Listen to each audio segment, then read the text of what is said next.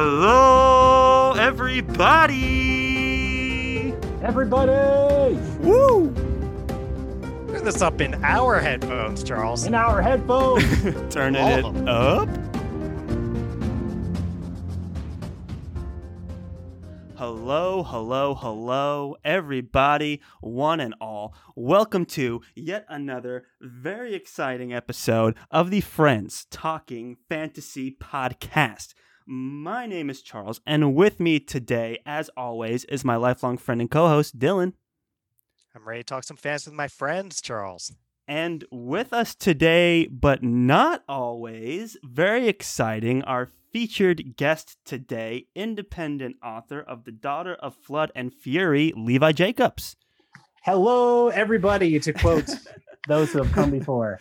Woo! Hello, welcome. And uh, you know what? We are super happy to have you on here, Levi. I'm pumped to be on. It was so great of you guys to read the book and to, to do that spoiler free episode. I'm excited to get into the juicy spoiler section that's coming later. It's Yeah. excellent stuff.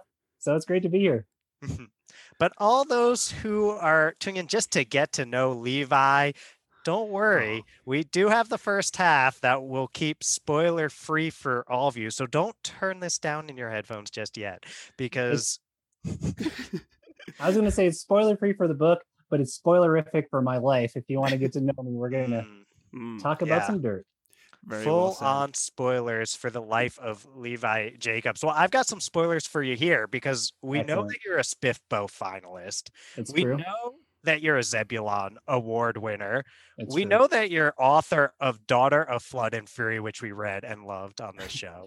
Uh, we know that you're the author of The Empire of Resonance and the Resonance Saga novellas. But one thing I don't know is am I talking to Levi Jacobs or am I talking to L.W. Jacobs right Oh, now? yeah. So I'm in the process of of defining my public personas. Uh, now that I have two of them, I think let's say you're talking to Levi. He's the one that I've known for most of my life, and LW appeared when I got a publishing contract. so hmm, Nice. I, I'm coming to you as the author of Daughter of Flood and Fury. LW has no idea what the book is about. He has had no fingers in that pie.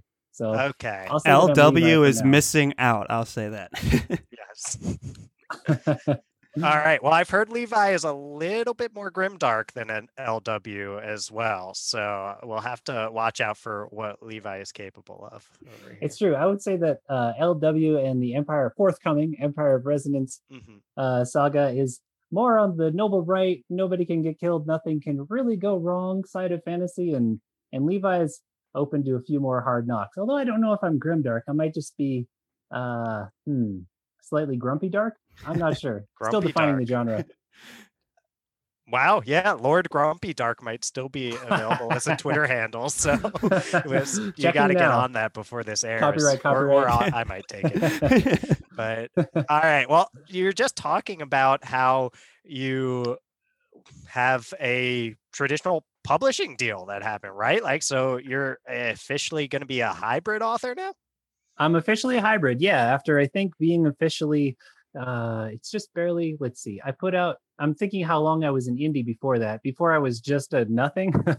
I spent a long like time us. as a nothing. Uh Mhm. where I should say writing in my closet or in various strange spaces. Uh, I think since 2013 is when I started taking it seriously and I put a practice book out in 2018 and I would say that I became a real indie author in terms of I had a thing that you could buy that I was proud of in 2019. So I spent 2 years doing that and now I don't know if I can ever go back from being a hybrid unless like I abandoned my indie career and like unpublish all those books. I think I might be hybrid for life. But Right. um, or Yeah. burn all your bridges with all traditional publishing folks and all that Ah, i guess would be the other it option, sounds right? fun. I walked away from like a from a doctorate program in order to become a writer, Mm, and there was I'll admit there was some deep part of my ego. This is the spoiler section about Levi's life that we're referring to. Yeah. There was some deep part of my ego that really enjoyed just saying no. like you really need to come, you need to study this. You're very talented. I'm like, I'm gonna go write fantasy books. Thank you very much. mm. So my, I may do that to the trad industry at some point. My advisor in my doctoral program probably would not like me to be talking to you right now. He's- He'd be worried that I would. Oh man, are you deep in a are you deep in a doctoral program? I'm deep. I'm deep in it. Yeah, counseling psych you- over at at CSU actually, which is I know Awesome. you're a rival. Actually, you're. I suppose. Yeah, I don't I don't really like uh subscribe to the to the totem pole in the same way. Um Mm. are you are you ABD? Are you Uh, no, I've I've got a lot left, but yeah. but enough about me. Enough about you. Enough about Dylan, please don't get him started. Dylan spoilers. Just don't ask him about his research. That's what I've learned about doctoral students. Do not ask. Yeah, no, no one wants to hear about that. What we want to hear about is uh, you, Levi, and one of the questions that we wanted to ask you was what drew you toward writing speculative fiction and fantasy. Yeah, I think that's a good question. I I feel like um I don't like there's probably a lot of answers, but um probably just reading a ton of them. I was lucky enough to be in this advanced reading class in 3rd grade and we read The Hobbit Mm. and I was blown away by it and then I read The Lord of the Rings after we were done with it and you know wept copiously at the death of Gandalf having no idea that in fantasy people well we're not in the spoilers section yet, so I'm not going to say what happens to Gandalf for those of you who haven't read the book. um, but I, I just kept like consuming mass amounts of fantasy, like uh, David Eddings and uh, Terry Brooks and Margaret Weis, Tracy Hickman, and then finding Robert Jordan and going deep down that rabbit hole um, until like the the strange social pressures, et cetera, and my own angst in high school like drew me away from such intellectual pursuits. But uh, it planted a seed deep. I feel like I was always a storyteller, and those were the stories that clung to me.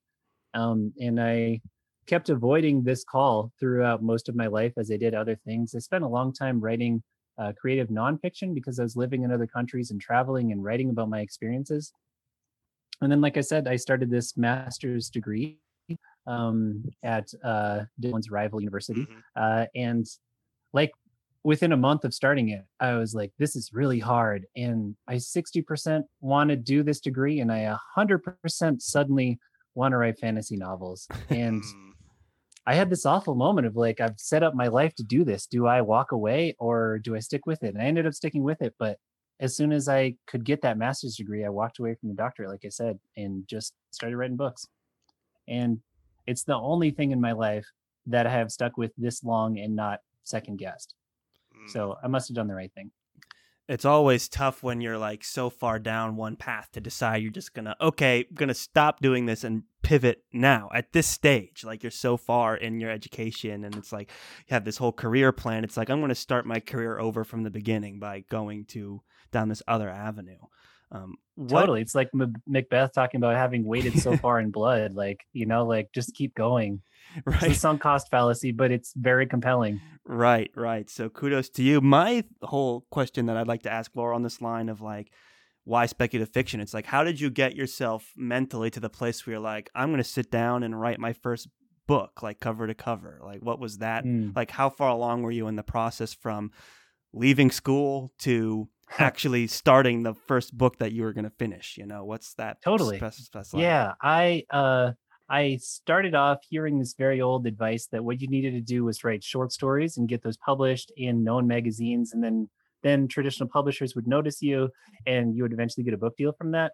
And so I started writing short stories and I always wanted to put more story in there and wanted to be larger in scope than was really Mhm. feasible.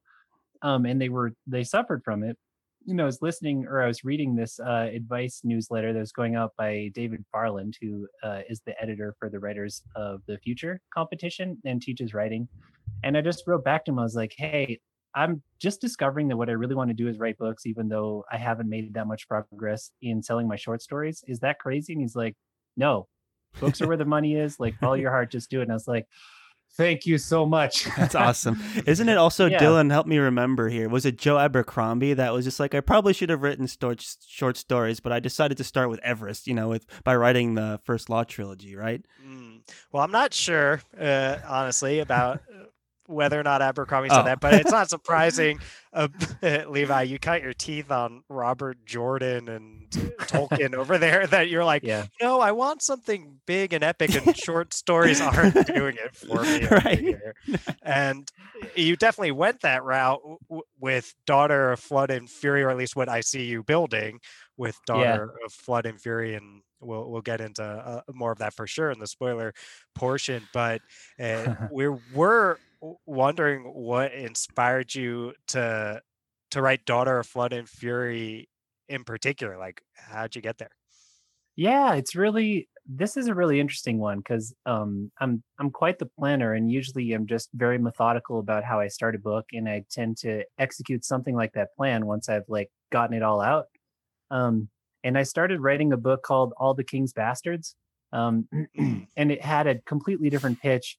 Uh, it had a kind of similar setting, uh, and it had a main character, and I was developing the side characters for it, and one of them was this uh, one-eyed girl, interestingly, who had been uh, kidnapped from a temple, who had this ability to read minds through water.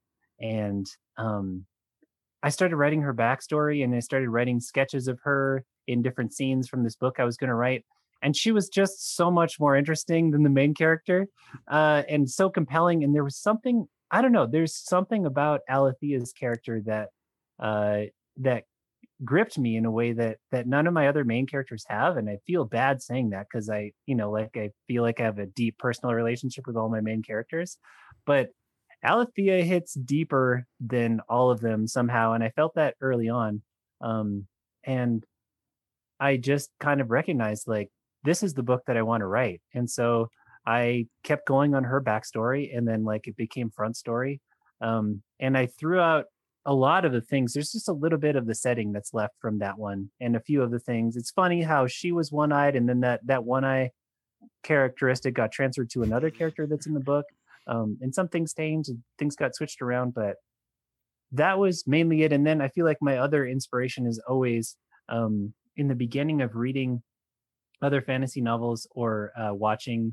like speculative shows or whatever when i'm just starting to get a hint of what the setup is and the magic and the characters i get really excited because i'm like oh man they're gonna do this. That's gonna be so cool. And then they don't do it and they have this moment of oh that's my idea now. Wow.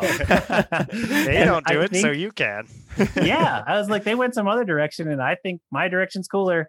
Um and the the concept for gender-based magic was that. Mm. i was i don't remember what it was but there was something where like men and women had different abilities um and i was like oh that's so cool and it's going to be like this this huge division between them and like they're going to be connected but separate and it's going to be kind of an illusion because of like gender is a thing that society decides what it is rather than like it's not sex um Mhm. and I went down this rabbit hole, and then the book was ended up being entirely different than that. And I had that moment of like, oh, that's mine now.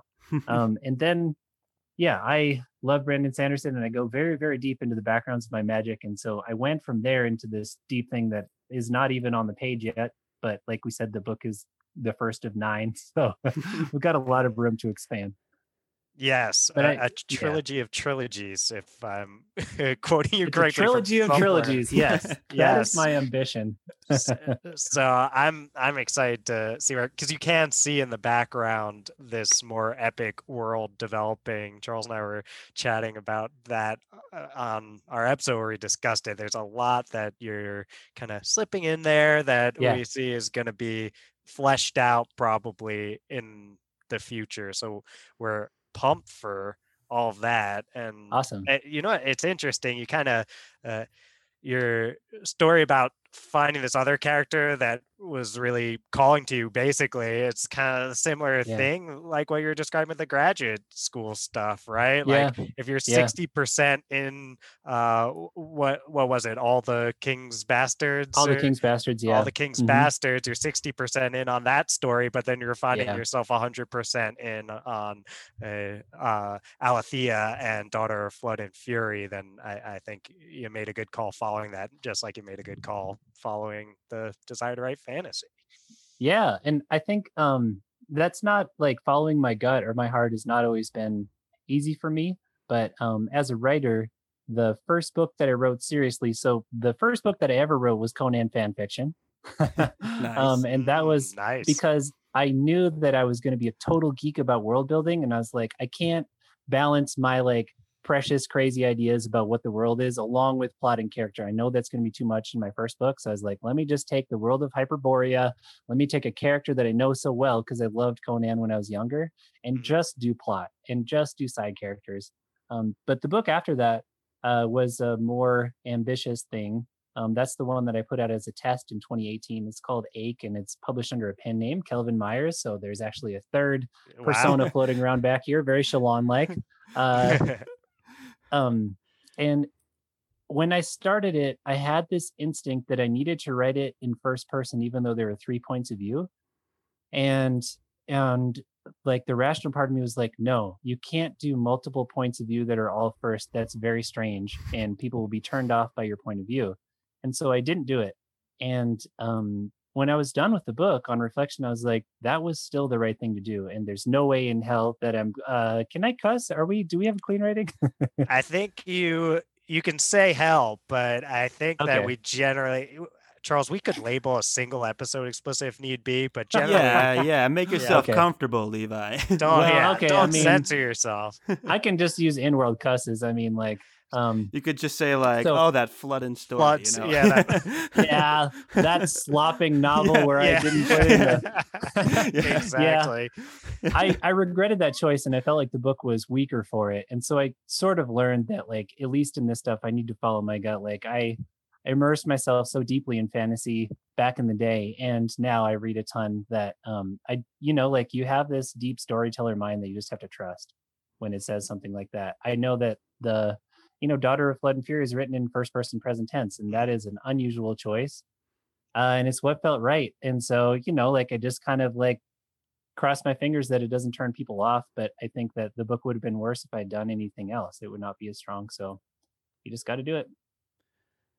Yeah, the perspect the first person present perspective stuck to me right away because you start, and I don't think it's a spoiler to say the first scene is like a mm-hmm. fight sequence, and Yeah. so when you have it in first person person, it's like, oh, I hit him in the knee, and or something like that. It's like it's very direct, and then you know the book moves Yeah. very quickly too, so it's like the action moves quickly. The action is very like direct and very personal. So.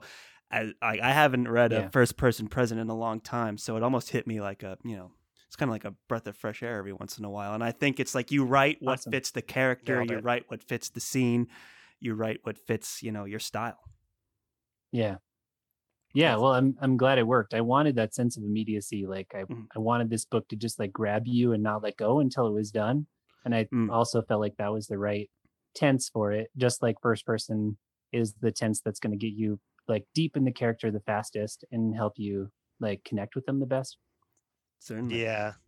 And sometimes as a reader, I feel like I I read a lot of author interviews or hear them on podcasts and stuff, and people are always saying, "Oh yeah, I was worried that like would re- readers not be able to uh, like take something like this, like uh, first person present tense, or even like N.K. Jemisin does second person and things like that."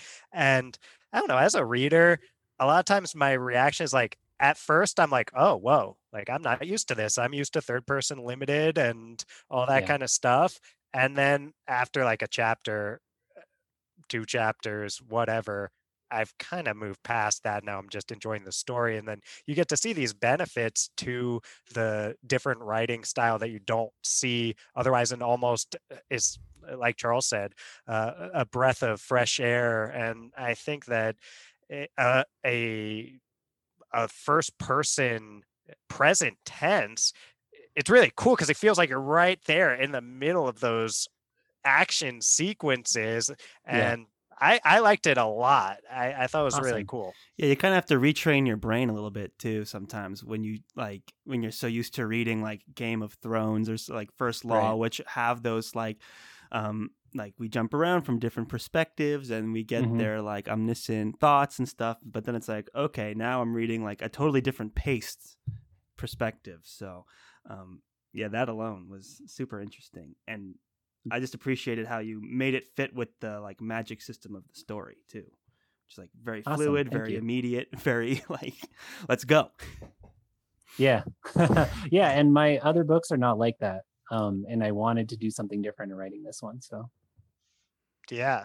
Uh, I mean, we had uh, Mark Lawrence, who I'm sure you've had interactions with uh, uh, through his spiff I mean, in one way or think- another.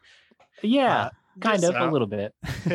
um, he we uh, we wrote him some questions and he answered some. And he said the the only time that something is ever happening in a book now is if the book is written in present tense. He's kind of saying how he jumps through timelines and Yeah. sometimes people get on him for being like, but the past stuff isn't happening now. It's like it's all written in past tense, so none of it is happening now unless it's present tense. So I just yeah. it's cool to be like, oh wow, this is happening right now. Anything can happen. yeah. yeah, I like that, you know, because like I don't know, it's all like you said, after you read a chapter or two, it just blends together. But there's something about past tense that feels like even if you don't get the frame story like in King Killer Chronicles, that it's Mhm. there, that somebody survived to tell you the story. Like you're pretty sure the narrator isn't gonna die. You know, like whoever this person is Yes. who like maybe hasn't named themselves or like in that case has as narrator. Like yeah, it doesn't feel as immediate and it feels a little bit maybe safer somehow to me Right. at least. Yeah. I think so too. So you mentioned King Killer Chronicle. Is Tidecaller Chronicles is Oh. that supposed to sound like King Killer Chronicle or is that coincidence? No. I hadn't I hadn't actually uh thought of that like sonic resonance. Um I had a, a much worse uh title for the series and unfortunately I have author friends who like pulled me back from the brink with their genius. Um and one night over a chat I was just like, guys, I have these names and they're not very good. And here's some nouns that could be cool. Can can you help me? Right. It was And, the um, deluge something, right? Deluge. Yeah, I think it was like the Deluge Saga or like the Drowned Cycle. I don't know. Like, I don't really like naming uh books and series because like it's very hard to make them not sound generic. It's just like when you summarize the plot of a fantasy or science fiction book in like less than five minutes. It's gonna sound so generic. It's awful. Like it's just a product of our genre that like to signal genre and to have the tropes that we expect in it Mhm. you can't really say it short without it just sounding like every other book. So, um, I but I I really like Tidecaller Chronicles, and I think that it has a ring to it. I had not thought about King Killer, and it's King Killer Chronicles, right? Yeah, it's I think it's not plural, and I think you said Tidecaller Chronicles is plural, right?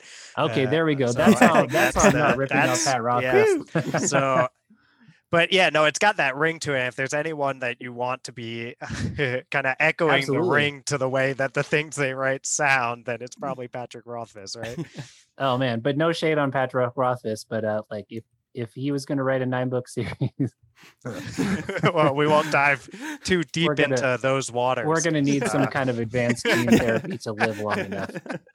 Anyways.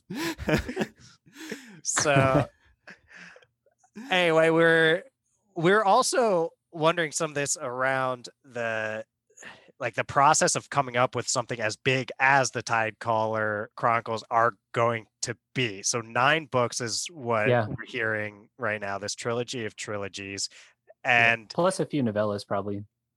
okay Of course, got cool, sprinkle a maybe- few novellas in there. maybe different perspectives or well Yeah. I, I mean i want to get into more of those are some of my spoiler questions maybe Nice, uh, in the okay. future but I'll say while we're still here, I want to ask you about safe the uh, like the process of outlining versus discovery writing. I it seems like you're more of a li- outliner in the vein of a Brandon Sanderson's uh, style uh, rather than a discovery writer like uh, friend of the show Mark Lawrence. So the Yeah. uh, so the process of a Levi Jacobs or an L.W. Jacobs uh, novel, uh, what's it look like when you're preparing to go about writing something? What's an outline look like, and then how do you how much does it change from there? Yeah. Um so the the outline starts with just like the cool ideas. Like this one was like this character Alethea, and I had already done these background sketches and I'd kind of created the world, but then I like changed it to make her story better and to fit it better. Um but basically I start off with just like I think these things would be cool. And then the question is kind of how do they happen? And my document, and this is entirely ripped off from Brandon Sanderson because I uh, started listening to his writing podcast when I was very impressionable. So Mhm. my outline has a column for plot, a column for character, and a column for setting slash world slash magic. Um, and so I just start developing all of those in tandem. And when like when the plot calls up a question about who is this person going to be, I go over to character. And then at some point they start those columns get to be so long on my computer screen that I start to section them off into like beginning, middle, end. And then they start to section off into um, I don't think about chapters, but I think about like uh, sections or scenes. So they start to get split into that. And then and then there's just a lot of polishing and revising when I'm like, okay, I think this is weak. So how can I seed that in? And then I put notes for what I need to seed in each chapter. Um, because I'm a believer that uh, for a book to feel satisfying, every uh, every chapter should have something that's relevant to plot, to character, and to setting, um, especially plot and character. But I think in fantasy, setting is just as important. So I try to make something interesting happen in all of those. And I also try to keep my chapters under 3,000 words so that you don't feel like, like as a reader, sometimes I feel stuck in a chapter when mm-hmm. I'm like reading before bed and I like the chapter, but I'm like, I need to go to sleep. And so I start paging ahead to see where it ends. And if I have to page more than like 10 times on my phone, which is where I do a lot of my reading, I'm like, oh God, like, can't you just wrap it up? so I try to make a lot of natural breaks even if the break once makes you want to keep reading like i think that um and that's something i learned from the expanse series is they have they have epic books told in very bite-sized chapters and i think that's a great way to make the book pull you through so mm. i try to split them up into that um and so in the end of it i have a document that's got like five columns because there's like number and then there's estimated word count and then i note in there is it a scene is it a sequel is it development um and then I've got my plot character setting.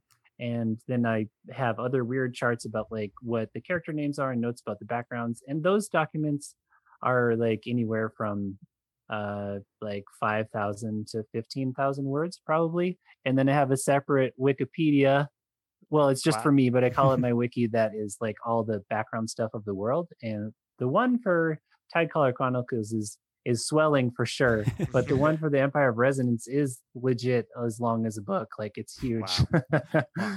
um, so I keep those separate because those ones I'm going to use for all the books. I need to reference them. Um, so I think that's what it looks like if that makes any sense. I wish that I could like screen share with y'all, but it's audio, so take my word for it. They're complex. I plan a lot and then um, I leave room for the pantsing to happen in the writing of it when I'm like, this is cool, this is better. Let me just adjust the outline. The outline gives me a place to start, and then like my my intuition like keeps me going, I guess. That's awesome. Nice. yeah, sounds like you give yourself a lot of outline to guide your process, but you also allow yourself the flexibility to uh, do what you want and do what's most cool and entertaining. Yeah, I think the characters in particular will really fall flat if you don't give them room to breathe. Unless, like, if you've been writing all of those characters for a long time, maybe you know them well enough to plan it ahead of time. But like, if it's a first book, you know, I, I don't actually really know who they are. Hmm. So I think they'll do this, and then when I get to that point, I'm gonna be like, nope, that is not right. So like, the story's got to change because the character like has to stay true to who they are.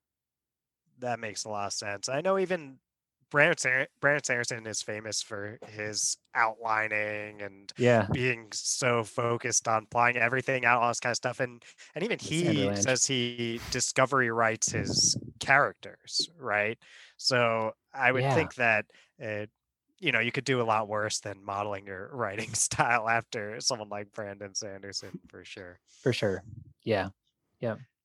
So here's some eh, something I've been wondering. Um, much like Brandon Sanderson, you've written both adult and young adult, right? Yeah. Uh, so your past stuff is more adult. And I was thinking, so Dark Flood and Fury is young adult, and you self-published it, so that's entirely your call, right? As yeah. to whether this is young adult or adult. How mm-hmm. when did you figure that out that it was young adult? Is it something mm. you knew at the start or something that uh, became young adult when you were writing it.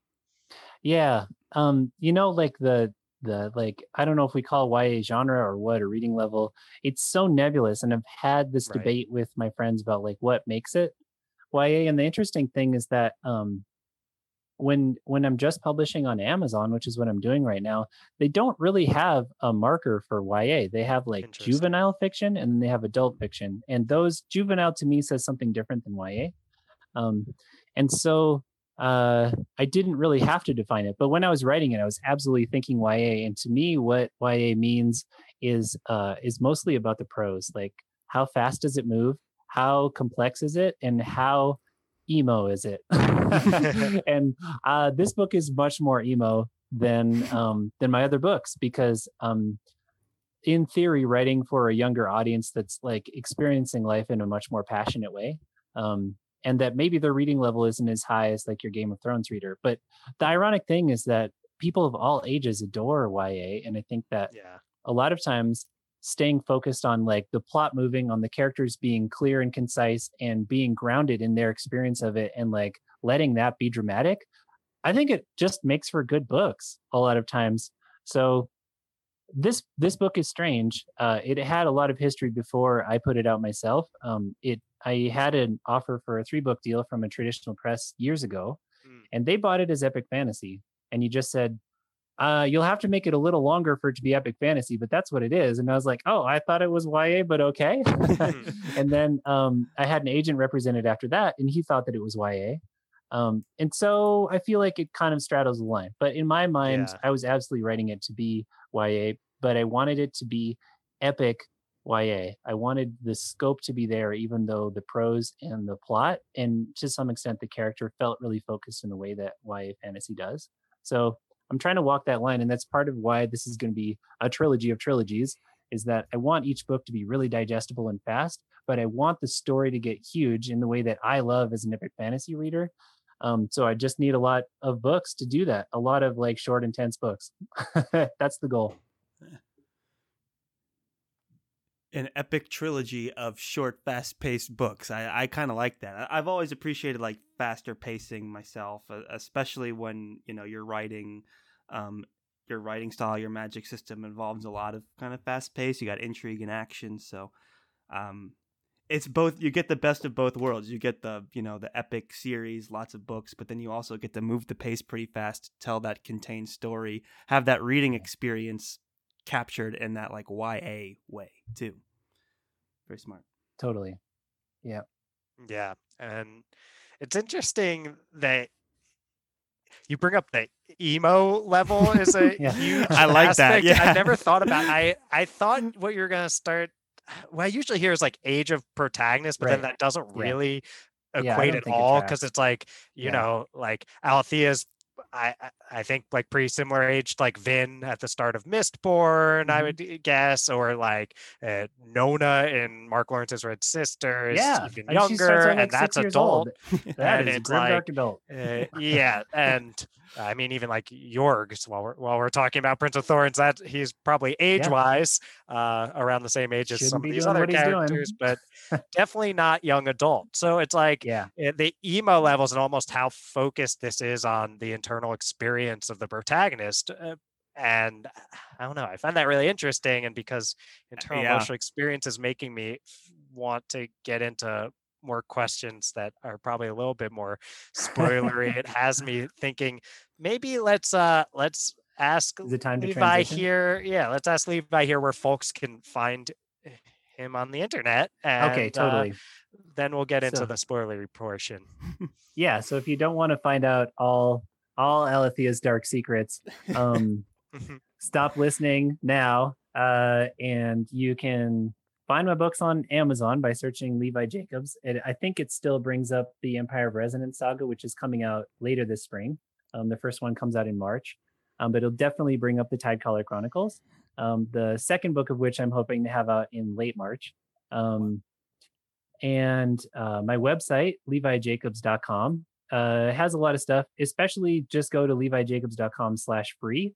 Um, and there are free novellas there uh, there'll be one set in this universe pretty soon but there's uh, some set in the well spoilers they're in the same universe Oh. he likes sanderson um, but uh, in the same world so there's some in the empire of resonance world um, and there's audiobooks there too that are free so if you just want to check me out and you don't want to drop some cash to do it um, that's a good place. And then you can find out a lot more about me. I do some stuff on social media, but uh, it's sporadic because I honestly don't love spending my time there. And I'm a father of two, and my wife's in grad school, so there's not a lot of time to spend. Um, but my Twitter handle is at IRL Evi Jacobs, um, like in real life, Levi Jacobs. It's hard to say out loud, but it makes sense when you see it. Um, and Facebook is facebook.com slash author Levi Jacobs. And that's the one that truly is a lot of crickets. but I might I might make moves. Oh, I just yeah. really don't like Facebook. Our so- Facebook page too. Is. I don't know Yeah. how. I basically only keep that going to uh, keep Charles satisfied because he. But uh, Twitter and Insta way better. But find Levi on all those platforms he just listed and read Daughter of Flood and Fury if you haven't, because it's awesome. Go buy that thing. And anyway, you. uh, if you have already read Daughter of Flood and Fury, then uh, you're ready Let's get to into the dirt. yeah, That's right. ready to hang around a, a little bit longer here. So something that struck me that you and uh, here be spoilers from here on out. but I'll say it Yes. Yep, we're So- we're wading out this. into the deep pool of spoilers. We're melding our minds in the waters. yes, getting exactly. there immersed shall in be it. no secrets. our Unless I have a partial blind. world Yes. Levi Jacobs here. So something that stuck out to me that you were just talking about is this bit about uh, there was another c- character that was a main character and this whole other book thing going on. Is that still are those characters still in Daughter of Flood and Fury at all, Oh. or are those like? Is it just completely different now that you? I think that character wise, yeah, character wise, they Alethea is the only one that made it. Okay. Um, but setting wise, uh, so like it's probably clear that this is a post-apocalyptic setting. I mean that these like terrible floods come and destroy civilization every few hundred years, Mhm. or almost destroy it. And there are deep reasons behind that, which I shall not spoil here. but um, so there's this this group of islands called the Sorrente Islands uh, off the peninsula where this book is set, um, and they're very strange pillars that rise up from the ocean, and they are skyscrapers Ah. that were uh, flooded long ago but still exist. Um, and I'm having fun in the book that I'm writing right now. Uh, a lot of it happens in uh, relics of water towers that are like insane. The people of this age cannot imagine making them, but they inhabit them. So anyway, um, that was the that was the main setting for all the King's Bastards was those islands that were essentially like rotted skyscrapers that like now have land on them and stuff because it's taken long enough. Um, but there's still a mysterious like structure of I think they must have been built out of aluminum to not rust. Um, so that setting is still there. Um, and this is so weird to do spoilers, but uh, as you know, in the end, uh, Deshaun runs away and he's like, uh, "We're gonna refound the temple." Um, in the kind of this rebellion move, and I Right. think that they're going to end up uh, on those islands. And all the King's Bastard was about a rebellion that was brewing on those islands. So there's some there's some follow through.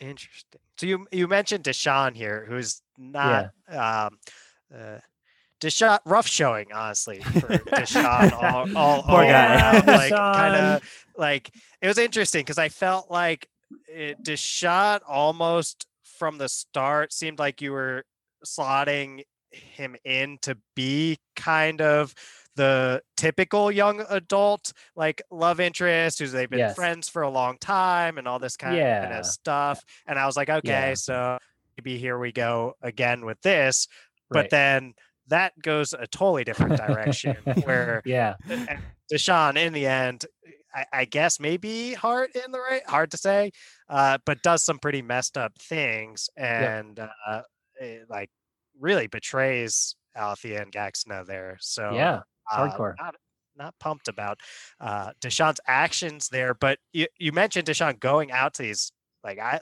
Islander pillars or what have you. Yeah. And if we're following that, can we expect the Tidecaller Chronicles to like start going multiple POV or anything like that, or is it going to stay focused on just Alethea? Yeah, uh, I am not totally sure about that. I think it's it's going to be central to Alethea always, but one of the goals in writing a trilogy of trilogies is that I Mhm. want um, the beginning of each trilogy to be a fresh starting point, so that you won't have to have read books one through three if you want to start at four. Um, I want the I want to take the reader from zero in book four and again in book seven. Um, so I think when I do that, it might make the most sense to jump into someone else's head, and then we'll have the thing that I feared long ago, which is multiple first person POVs. or I might do the thing that some people do where Alethea is the only one who gets to use I, and um, the other characters will be written in third. Um, I don't know about that yet, but I think that probably the story is going to get so epic that we can't really just tell it through um, Alethea's eyes. Although um, I've realized that some of the deeper implications of uh, the magic of the um, Therakent magic. Uh, so this is just a little hint, and I like doing things like this. But um, there's a couple of times, especially in the scene where Alethea is talking to Yellen and uh, like apologizing for what happened. Um, and Yellen's fingers start tapping, and Yellen's like, "I have to go." Um, this is a way that the Therakins can talk to each other when they have each other's blood, because they Mm. they don't sense thoughts, so they can't understand what people are thinking, and they can't like talk telepathically the way that monks could if they had a water connection. Um, and they do that through rivers and streams. But the the Therakins can basically use Morse code to talk to each other. Um, and we're building a little bit of a network of Alethea now having Yellen's blood and a few other people having each other's blood so that they can talk to each other even from a very far distance by using this once they learn it. So I think that I that might be my fantasy cell phone in terms of getting us updates from afar and um, getting some of that information across without having to have a lot of points of view. Because the like to do a point of view justice in a book, it, Mm. you just have to have the book be longer. Like you can't. It's unless you're going to kind of have a throwaway point of view. For me, I've I've just found that if I have more than a chapter or two in a point of view, they need to have like half the chapters or something for us to care about them and to have a reason Right. to be with them. And I want to, like I said, I want to keep these books like uh tidy and very page turny. Um, so I don't know what's going to happen with that. Is the TLDR answer? Sounds like you have a couple options though, so it should be exciting to see where it ends up. The idea that like you can stay tight to Alethea, but through the magic system you can keep tabs on kind of faraway areas and different kinds of people. You know, it's like you can tell if a person's in trouble or not, or if they're calling for help or not, things like that. It opens up some possibilities. Yeah, and there's there's uh possibilities for hijacking too, because Yes, if someone has know. your blood, they can make you do things. So you can think that someone is sending this message to you, and it's actually someone else.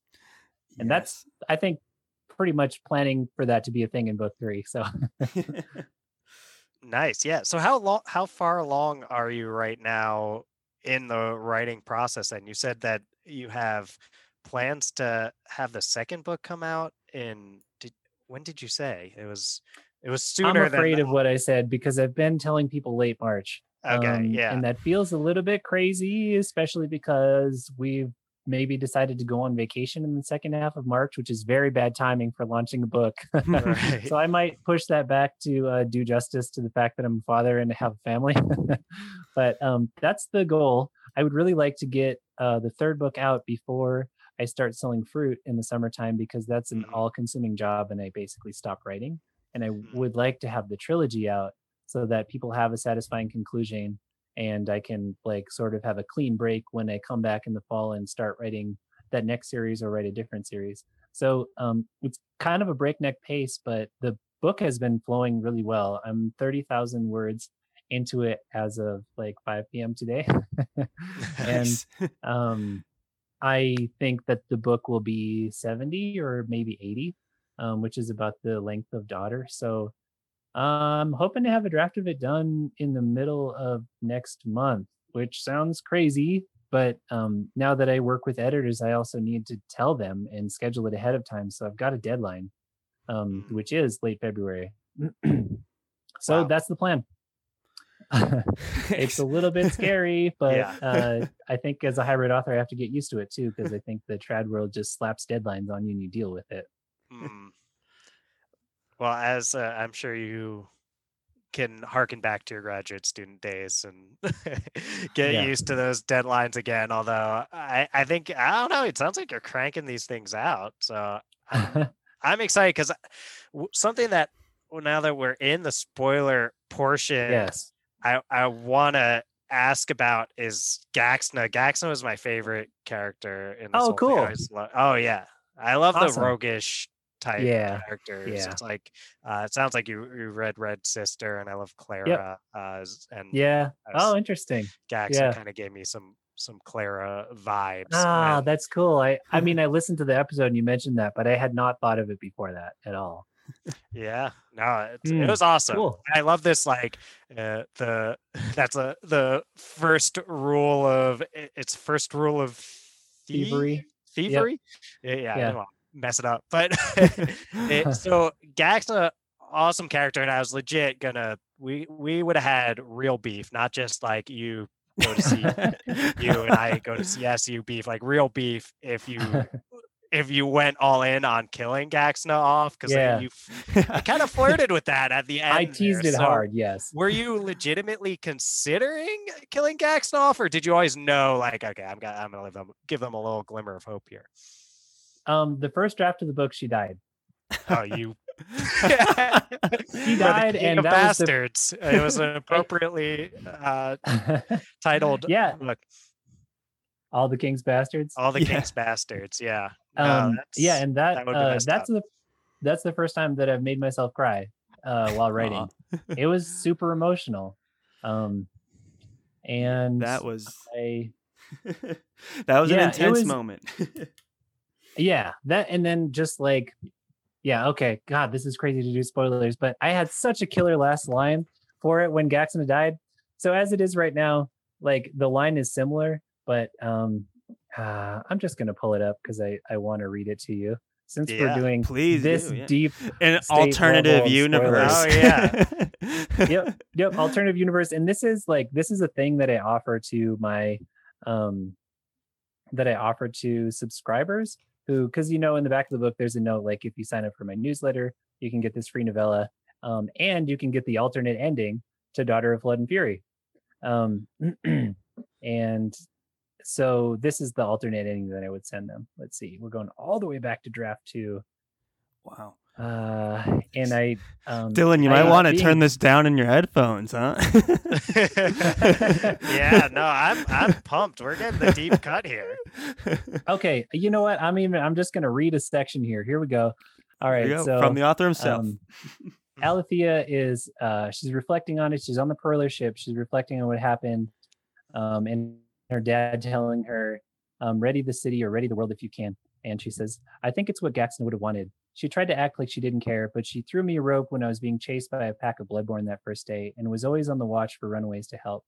I feel like Gaxna now, watching from the rooftops as the world runs from danger. And I think this is basically the same in the book, but it ends different. A danger it doesn't even know is there. Like I have the choice to throw my rope or not, and not throwing would be so much easier. But I can hear my ancestors' voices, hear my father's voice in the spray off the starboard bow, catch Reggie on a snap when I jump from a boarding skiff into the waves. They echo what I already know that I have to do something. And I will, as soon as I can catch that spray without weeping, because my lover's voice is in it too. Mm. Oh crap! So, yeah, I'm proud of that line and I didn't get to use it. So I got to say it here. yeah, no, that's an awesome line. I still probably would have flung my Kindle across the room. I think. I mean, I, I'd be happy to get that reaction. It's like, yes, I got him. Yeah, that's true. Yeah, I'd probably have to send you a bill to fix my wall or something like that for the. I mean, because I was legit. There's there's a why. I mean, it felt like a while where it's like, Oh, yeah. oh wait, like is he actually gonna? Yep. Is he actually gonna follow through with this? But I was waiting for it. So what made you decide not to? What made you decide to change it? Um, I uh there is a couple things.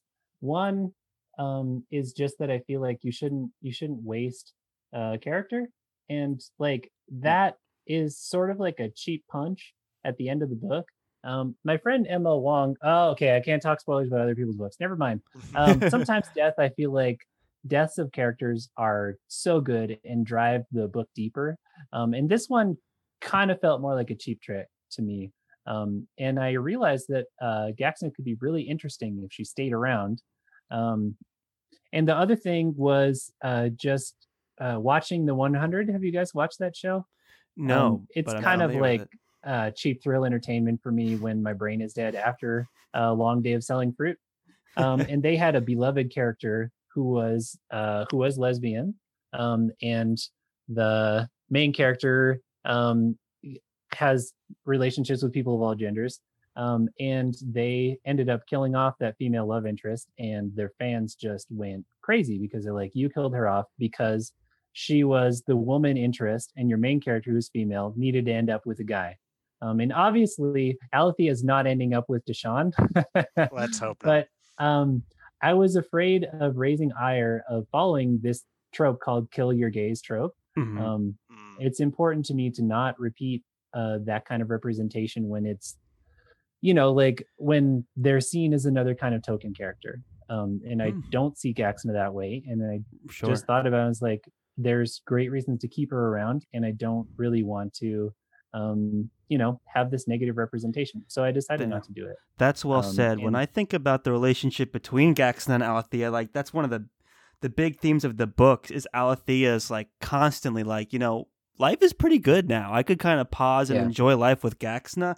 So when you have this idea of like happiness versus discovering the truth, you take away Gaxna, it's like you take away that theme, that conflict also potentially. So I think it's smart where it's like she's always there. Now she's balancing like her quest for the truth when all it's doing is taking her away from a happy life with Gaxna, you know, so balancing that is a yeah she has to she has to stay human and like get her own instead of just being like i think the series would get really grimdark if Gaxna was out of it because alethea would just too. become driven to like save the world but like be losing herself in the process and that, that would be an interesting story too but Mhm. um yeah i think i think i made the right choice even if i had to throw away that line I think so too, and I think not just because I would have been personally very upset by it, but also I think like it's it's this glimmer of hope, and it's this person who Yeah. represents why the world is worth saving, and I think that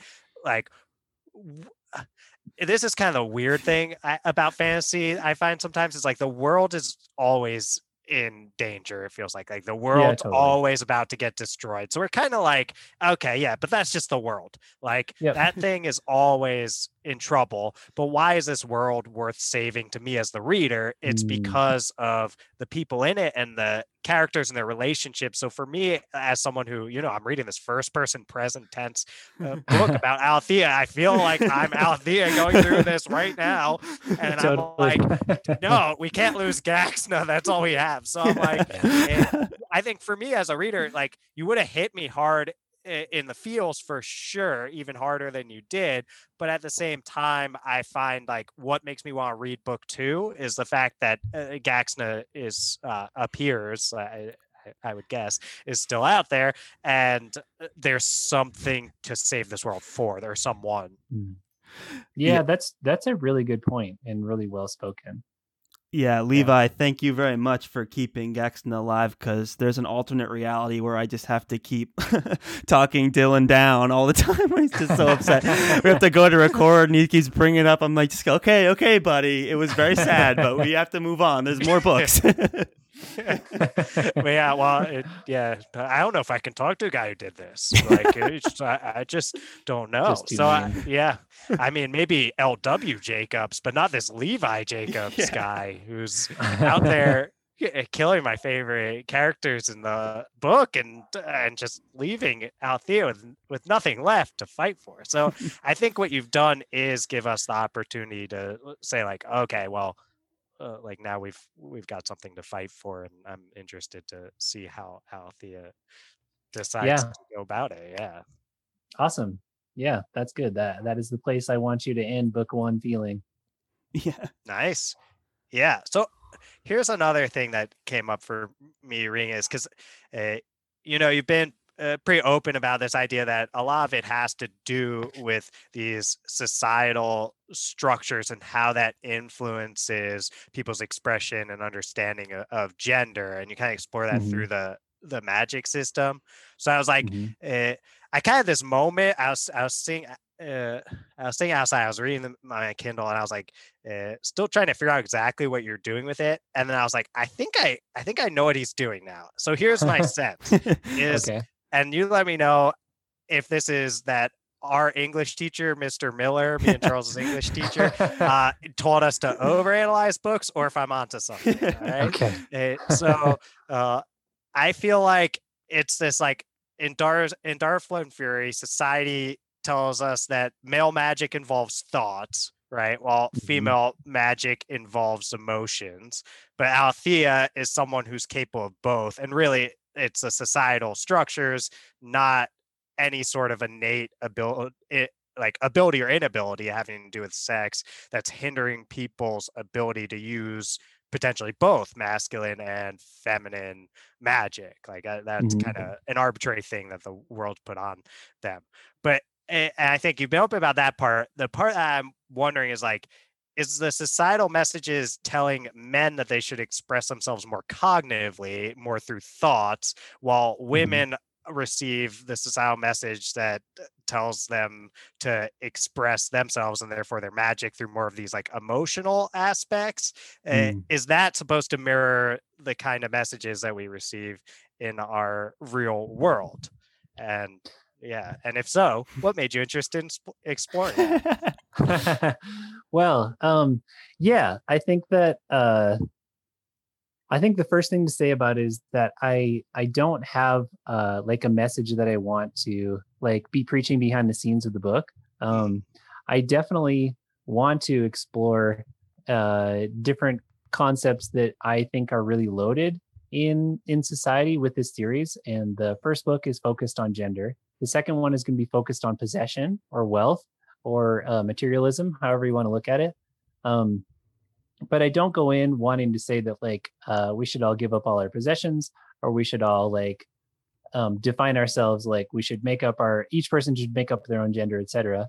Um, I don't want to go in with that. Uh, I find these concepts interesting, and I sort of want the characters to teach me about them Mm, by going through a life in which uh, it's much more loaded for them than it is for me um, and see how they deal with it and what they come up with um, but uh, yes in the design of the world in thinking about gender like in fantasy world like it easily could have been the opposite that men were the ones who were passionate and emotional um, and women's were like uh, did i just say women's? I did. Uh, and female identifying people were uh, were very cognitive, um, and I think I chose to hew closer to like the norms that we find at least in U.S. society because I didn't want that very radical otherness of the world design to throw people off and continually be like, wait, but these guys are so weird. I wanted it to be familiar so that we could explore it. So um so I think some of that design is there that like the people in Surrey happen to think similar things to gender roles that that we do in the US. Um, just because I didn't want that to be an opaque part of the world building. I wanted us to get through that and to think about like what really is the the use or the purpose and the effects of defining gender so narrowly. Um, Yeah. Now, that's so well said, Levi. And it's very, for a second, I thought you were going to tell me that Mr. Miller uh, just has me over analyzing this, but I, it does sound like you uh, were, you were, you, you were kind of trying to learn through this rather, you weren't trying to teach, you were trying to learn, I guess, by exploring these ideas and, and mirroring some of the societal messages that folks receive out here. totally yeah i think i think mr miller did you well in uh you know getting you to think about these things and what you said earlier about needing like uh needing a reason to care about the world being at stake like that's that's some great literary analysis so i feel like you got to give mr miller's a, a, a kudos wow. Um, Wow. You hear that, Mr. Miller? Levi Jacobs thinks you did a good job. It's Uh, it's it's kind of strange to hear Mr. Miller's name spoken outside of our circle now.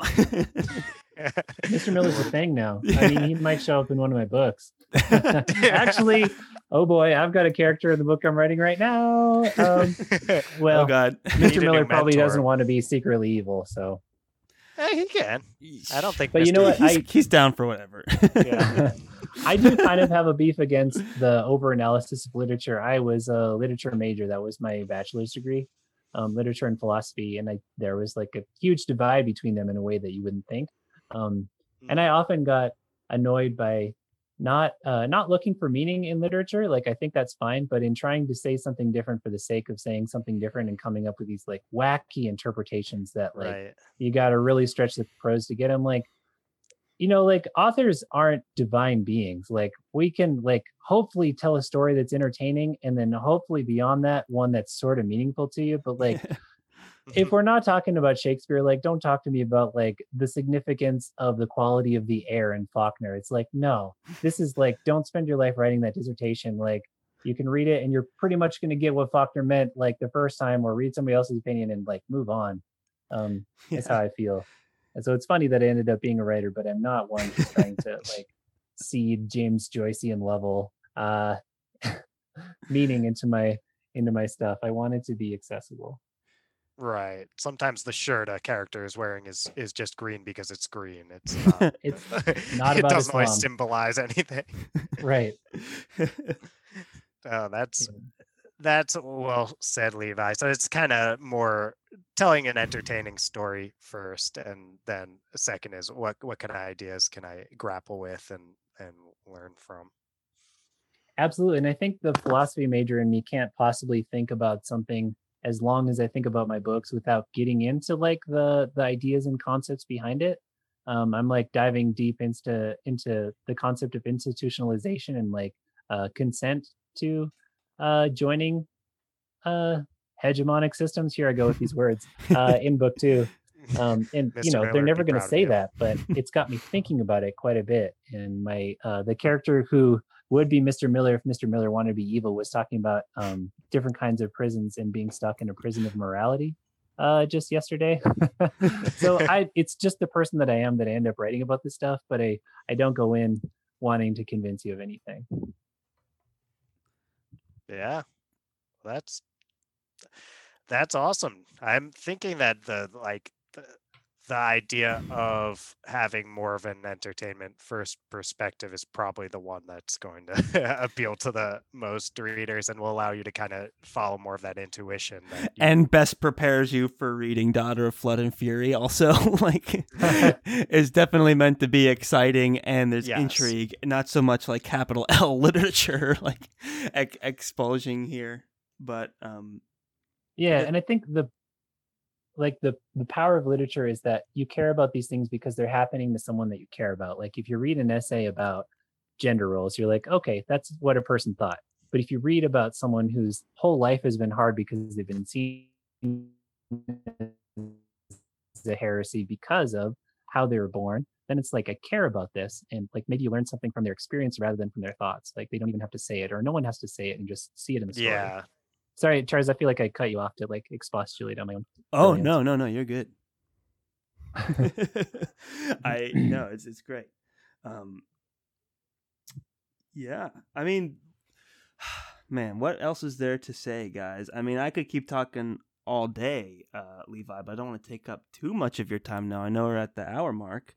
Um, It's true. We're at the hour mark. We've got to leave some things unspoiled for the people who listen to this, even though they haven't read the book yet. We oh, know you you're out there. cheeky listeners, you.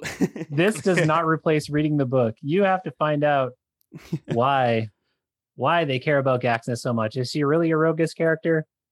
hmm hmm You have to really like the whole idea is that balance, and that to me was the most gripping part of this. I want to pull just a quick, quick, quick, quick quote here.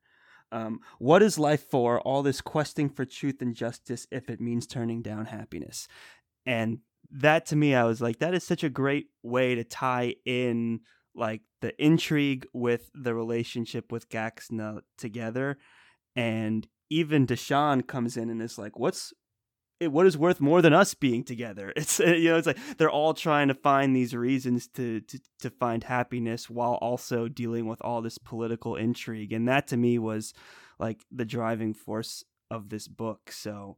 I mean, you, you got to read it just for that, guys, to, to see these relationships play out. I mean, that we can't do justice. awesome. Well, I'm, yeah, I'm glad that I'm glad that that struck you. Yeah. So don't deny yourself that happiness, uh, listeners who've listened to this entire episode, uh, despite not having read Daughter of Flood and Fury. And uh, Levi, you uh, want to remind them one more time uh, how they can find uh, Daughter of Flood and Fury? Right. Um, search for the title, search for my name on Amazon. It's currently exclusive to Amazon. So if you are a Kindle Unlimited member, you can read it for free. Um, and that makes authors like me happy actually because I get to see the literal amount of pages that get read of my book every day versus Whoa. if someone buys it, I see that they bought it, but I don't know if they read it. But when they turn the page, I assume they're not doing it for fun. so in the Kindle Unlimited program, when you read it, I'm like, oh wow, like they read 900 pages of my book today. That's so cool. I don't know how many people did that. If it was 900 like single first pages, or if it was like three full books, but um, that's cool. So you can find it there. And then, like I said, um, I have some free stuff that's on my website, levijacobs.com slash free.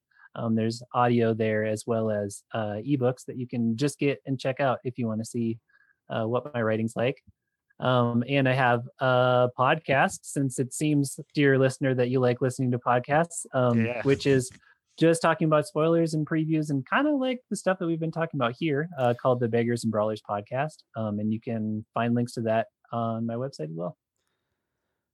Awesome. And we'll throw those, and by we, I mean Charles, we'll definitely throw all of that into the episode Absolutely. description. Absolutely. And uh, Awesome. you'll all be able to find all of the Levi Jacobs awesomeness that is out there. You'll look forward to L.W. Jacobs awesomeness that's coming your way soon. And uh, Levi, this has been awesome having Yeah, you on. We great want to have you on some more. We've talked a little. Maybe I can give a little tease We that did. we, we don't want might to. I don't. Well, you can you can always edit this out, Charles. It's, it's just work for you. I just don't want to put. Levi on the spot. You know, he was just being nice. Oh no, I'm up for it. I'm He game. seems into it. Let's, you know what? Let's just commit right now. Let's do this. Okay. thing. Let's hold him accountable. Hold him accountable. Okay. You, dear listener, have heard Levi Jacobs commit to joining us for a Friends Creating, Creating Fantasy, Fantasy. episode. At some point in the future, we're going to have a real live author showing us how it's done while Charles and I try to figure out how to come up with a uh, story outline with the master outliner himself. yes. Levi in the house. Who knows what the title of that will be? Uh, and then they're probably going to pressure me to write it afterwards if uh, if our conversation beforehand is any 100%. indication. Yeah. That's always been our dream. I mean, we've already told Levi that if he wants to uh, write the Darkness of Power, which was our last one, then it's all his. And uh, you can do the Ravens fantasy too, unless Yeah, Levi, Oh, we yeah, want you to into it. write it. We want you to sell the movie deals, video Yeah. games. Like, we want the whole universe built. you Oh, know. I'll have my people talk to your people. Like, let's do this. yeah, exactly. we gotta find some people. yeah. yeah, w- oh, we'll work on finding people and uh I'll I'll find some people too. Actually, I'll just be honest. I had some people and I fired them and I went indie. So I guess I've got some people now, but I don't know if they're the people. We'll figure it out. All right. Well, people will talk to people once we found all the people. But for now, we're just talking here with you, Levi. It's been so awesome, and I, I think that. Uh, yeah, I think we can look forward to the next time that you're on. So I'd love to come back. yes, always welcome Levi. awesome. Thank you so Thank so you. much for coming. It was a pleasure having you. Daughter of Flood and Fury, guys, check it out on Amazon and Kindle Unlimited. And uh, I think we're ready for some uh, sweet sweet outro music. Let's hit it. get that rolling. All right. Thank you, everybody, for listening to yet another very exciting episode of the Friends Talking Fantasy Podcast. If you like what you heard today, reach out to us on Twitter at the FTF Podcast with a number one at the end. We're also on Facebook and Instagram if you like those, and that's at the FTF Podcast. Shoot us an email at the FTF Podcast at gmail.com. Now, if they wanted to show some support, Dylan, and they just happen to be listening on Apple Podcasts, what kind of options Wait, do they wait. have? I've got an idea. What if they, like me, dear listeners, went on and saw that there was a place to leave some stars, or maybe even write a touching and compelling quote about how much they enjoyed this, that they listened to the end even though they hadn't read the book. That This guy gets it. about the quality of these hosts and the podcast that they are publishing on a tri-weekly basis. People, this is not easy to Try do. weekly. Try weekly. You understand This is why we need authors on the show. and sheer vigor that goes into this podcast, it deserves five stars. That's all I have to say about the matter. Uh, That's My name is Levi Jacobs and. LW Jacobs, and I endorse this podcast. Wow, both of them. Dylan, I think we just Yep. got to leave it there. There's nothing left to be said. Levi, thank you. It was a pleasure. Thank all of you for listening. Daughter of Flood and Fury, Amazon, Kindle Limited. Check it out. And as always, guys, go forth and conquer, friends.